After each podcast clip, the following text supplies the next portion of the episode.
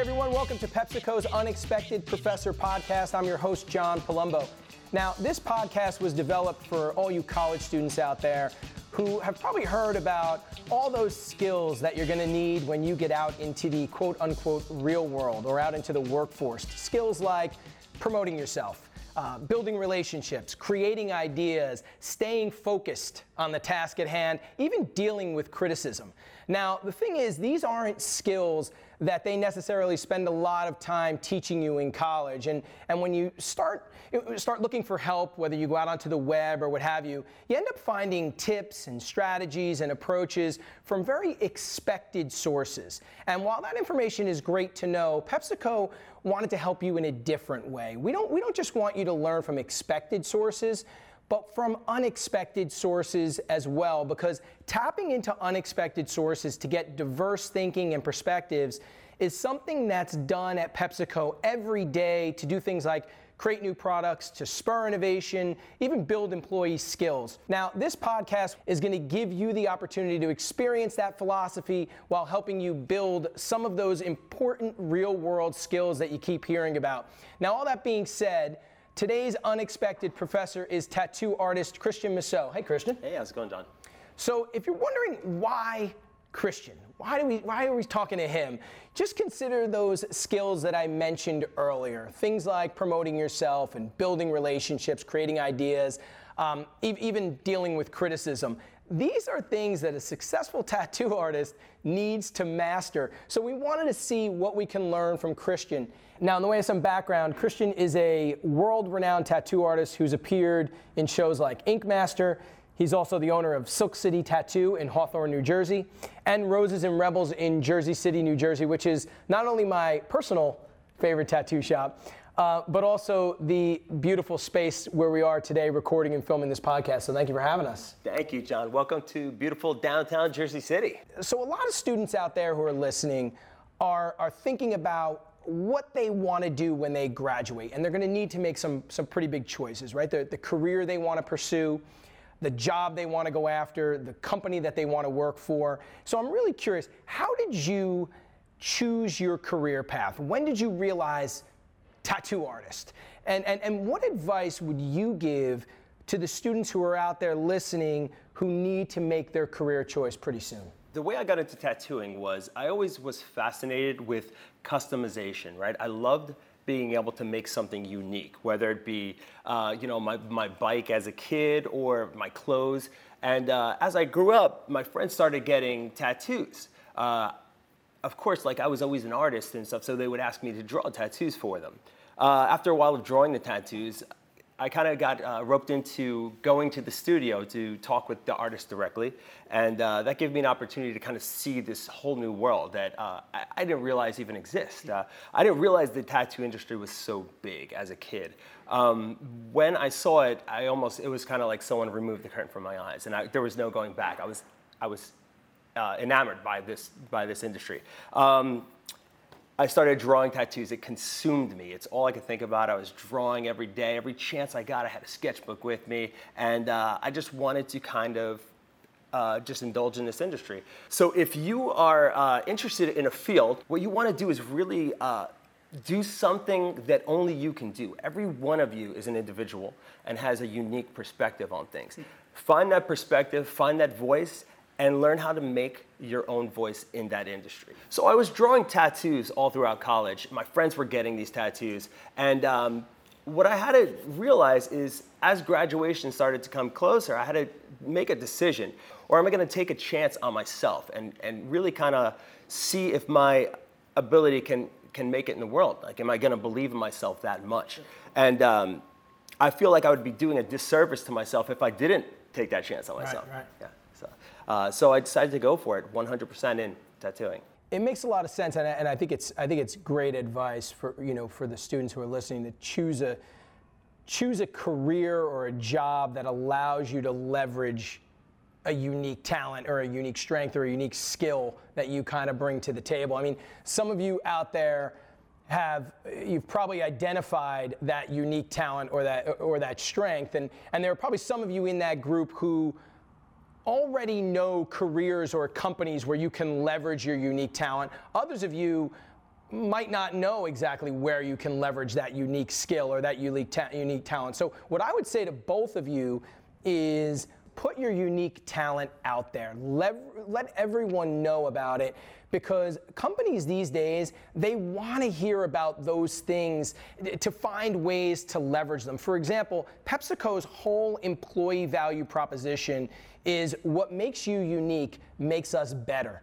So this is a company that wants to learn about those unique talents, those unique skills, those unique perspectives so they can find ways to leverage them. So so those of you who know the companies that will leverage your unique talent, I would say don't hesitate to broaden your search to other companies as well. Don't limit your job search to just those companies that you think can leverage your unique talent. Those of you who don't know which companies might be interested in your unique talent, apply to companies that you're interested in and put your talent out there because there will be a company that will find a way to use your talent. Now, of course, there are also some of you out there who haven't yet pinpointed your unique talent or unique strength yet. I mean, that's really common for, for a lot of us. Um, the good news is there are plenty of companies out there that totally understand this and, and believe me, they, they want to help you find your unique strength as much as you do because it benefits them for you to be happy and fulfilled. So, that being said, if you're in the position where you haven't quite identified that unique strength or that unique skill that you possess, look for companies that will help you find it. Once again, take PepsiCo. Employees are always moving from one area of the business to another, and that's because uh, the unique skills or strengths, they're, they're becoming apparent. And, and PepsiCo will give them the opportunity and allow them to move to different areas so that they can leverage them. Almost every job requires building relationships with a customer or a client, and you might end up in a, a, marketing position where your customers are consumers. You might end up in a sales position where your customer is a retailer. Uh, you might end up in a position like IT, where your customer is actually a, a coworker. And I'm, I'm, I'm assuming tattooing is no exception. Just like a marketer, a sales executive, an IT specialist, even, even an attorney, you need to build and maintain relationships with customers and clients. I'd love for you to talk a, a bit about the things that you do to keep your clients satisfied, happy, coming back, maybe just to see if there are any lessons or strategies that the students listening could use when they enter the workforce? I think all too often when you're entering into a business relationship, what happens is one side comes in with their mission, right? Is I need to sell, I need to get my product sold, and, the other person needs that product. But I think it's really important for you to put yourself in the shoes of your client, right? You have to know what your client's looking for, and you have to imagine that they're dealing with, uh, you're one of many, right? And what's gonna make you stand out to them is understanding their needs, um, understanding where they're coming from, right? For me, if I'm getting a tie, uh, if I'm getting a tattoo client come in, right off the bat, I know that they're nervous. So I have to take that nervousness into consideration, right? I need to make them feel comfortable right off the bat. Um, that's something that uh, I, have kind of like tried to specialize in in my studio. I want you to come in, sit down, relax. You know, I have recliners, get comfortable. We'll talk about the tattoo when the time is right. right. But right now, I just need you to be comfortable. Can I get you a drink? Can I get you a snack, right? Just get them comfortable. And from that point on, because you know that they're they're kind of freaking out. Yeah, they're freaking out. Yeah, right. Think about it. Think about this. Have you ever when you go into the doctor's office, right? You don't go into the doctor's office and go right into the doctor's room. They sit you down in a waiting room. they give you they give you magazines to read, and you sit there. Oh, so that's why we waited. Yeah, so you, I mean, every doctor's gonna love hearing that. This is my. I think this is what they do to us, right? They have you sit down, and they let those nerves go away, right? Because if you went right in you're fired up. Yo, your heartbeat's pumping. So if they took your heartbeat when you first went to the doctor's office, they're gonna think you're having a heart attack. You know, you sit down, you realize. You just made the bi- biggest excuse for every yeah, doctor. exactly. You acclimate to the, your surroundings, right? And if you can get somebody to relax, they will trust you more. Um, you can't be pushy. You can't be in your face. You have to be a human being dealing with people in the tattoo industry. You know, if I get a person who's kind of like standoffish, right? Almost like they want to show me they're not intimidated to get the tattoo, like tough guys and stuff like that. you get a, a person like that come in, I might, I'm a big sneakerhead. So uh, I might say, hey man, I, I really like what you're wearing today. I like your sneakers. And all of a sudden, you just see that disappear because now they feel like, all right, we have a little something to talk about besides just tattoos. And I might talk with them for two, three minutes on that. And then they're a different person than when they first came through the door. Um, finding out, you know, that little you know, like kind of like break in a person's armor when you're trying to do business is, is huge.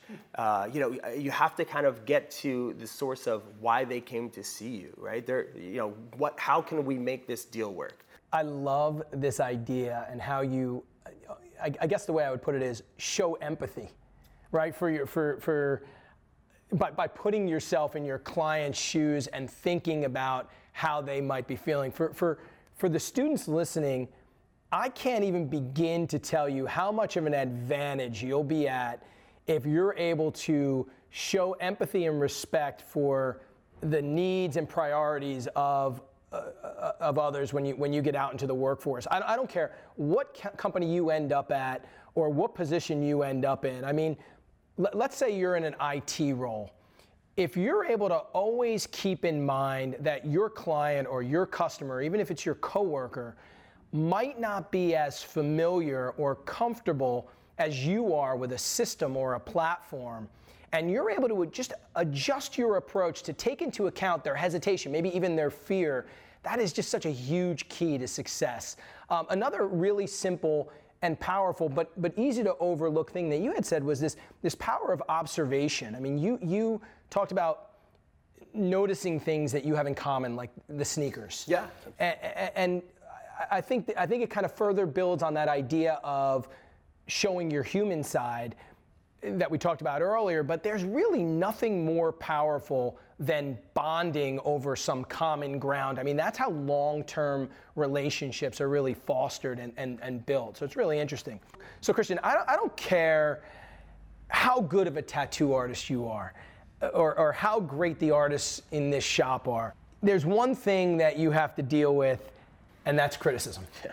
And, and, especially with all like if you think about it all the review sites that are out there social media maybe even reality show judges since you you know uh, you, yeah. you, have experienced that yeah. i'm curious how you handle criticism because i think your strategies could help the students listening when they enter the workforce and end up getting some constructive criticism along the way yeah uh, so the uh, criticism. It, it is the thing that can really break you down if you let it get to you. I think for a lot of people, it actually is the fear of being criticized that prevents them from creating and it, uh, really reaching their potential. That just crippling fear of being afraid of being criticized. Uh, but here's the thing it's going to happen no matter what you do. You can be the best, and there's going to be people who just don't like what you do. Consider where it's coming from. Is it a thing that maybe maybe you were having an off day and you didn't give it 110%? You know, is that a reality? Is that a thing that you have to learn how to do better the next time? Uh, or is it a person who just is just gonna criticize no matter what you did? You, I've had people who I've, I've given 110% to, and, and I feel like there's some people who you just can never make happy. You know, um, consider where it's coming from, and uh, you know, don't I mean, let Because if I were you, man, I would be spending time on those sites just reading. I'd probably skip through all the good ones and just yeah. be looking at the bad ones and, and, and just, you know. Yeah, I mean, but that's the thing is that that that uh, kind of worrying about that too much. If, if I worried about about that, I, I would probably not create half the art that I create. I'm, especially like paintings where you're really putting yourself out there and you're kind of showing the pe- people that you, you know your soul. It's it's a very vulnerable situation as an artist to face criticism. Um, the thing is is is those websites and stuff. Uh, take them for what they are. You know, there's some people who will just go out of the way to ruin your day, and you can't let them. You know, it's not real. Um, if you feel like uh, someone gives you criticism in, in a way where they're like, hey, I think that you, you know, I've seen your work and uh, I think that you could have done this, this, this painting a little bit better or something like that. You know, can you have? You know, were you having an off day? Did you really put 110% in? You know, if you have a mentor that's, that's trying to make you better and they're criticizing you, right? That's much different than a person on uh, a, a, a website criticizing you because they didn't get free french fries with their meal or something right, like that. Right. So if a mentor is telling you, hey, you're capable of more, take it for what it is and they really have a vested interest in you getting better. Comes back to that idea of, of considering the sto- uh, uh, considering the source. Consider the source. Yeah I, I think you know for the students listening you're you're obviously going you're going to receive some constructive criticism especially when you first start out in your career since you're just, you're, you're learning the ropes. Keep christians strategies in mind. Uh, you know obviously always consider the source put that in perspective but, but don't just dismiss it. Be honest with yourself. Really consider the feedback you're getting and use it as an opportunity to learn and grow. Own your growth is a big rally cry at PepsiCo. And I think, I think being able to learn from and accept criticism is really a big part of that. So, um, so we've covered a we've covered a pretty pretty good amount of ground here, um, and, and, I think there there really are a lot of strategies used in your field that the students who are listening can apply to a lot of different situations that they're going to face when they graduate um, and head out head out into the into the workforce. But but before we sign off. I just want to ask, is there a piece of advice or maybe some approach from, from your field that we didn't discuss that you think the students listening could actually apply and use in their situation? Uh, yes. Yeah, so, you know, you got a big world ahead of you, and you have to make yourself stand out. Um, what my advice to you would be is as you approach the job field, be prepared to make yourself part of something bigger, but make yourself a part that adds to the machine, right? You want to really be a part that makes things better. Um, learn how to work with people well, listen to other people, and just learn from everyone that you possibly can.